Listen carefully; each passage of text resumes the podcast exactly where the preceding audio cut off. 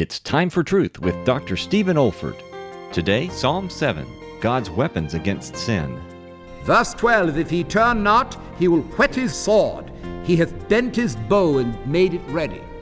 These are solemn but interesting words. They speak of two types of weapons here the sword and the bow.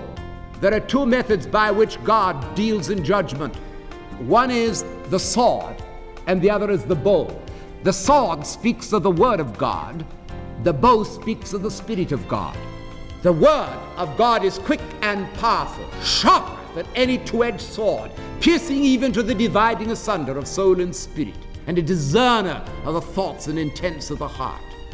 It goes right down to the very marrow and the joints, the indivisible so called and the divisible. That's the sword. There is the bow. That's the messenger that goes like a flash, the work of the Holy Spirit. When he is come, said the Lord Jesus, he will convict the world of sin and of righteousness and of judgment.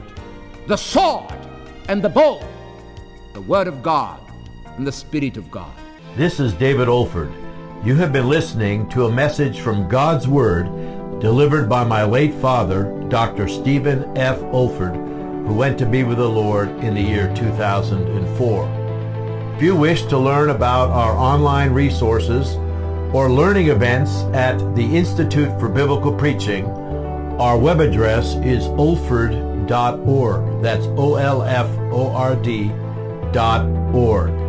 You also may want to benefit from our online video training on expository preaching, which can also be found on our website. Thank you so much for listening.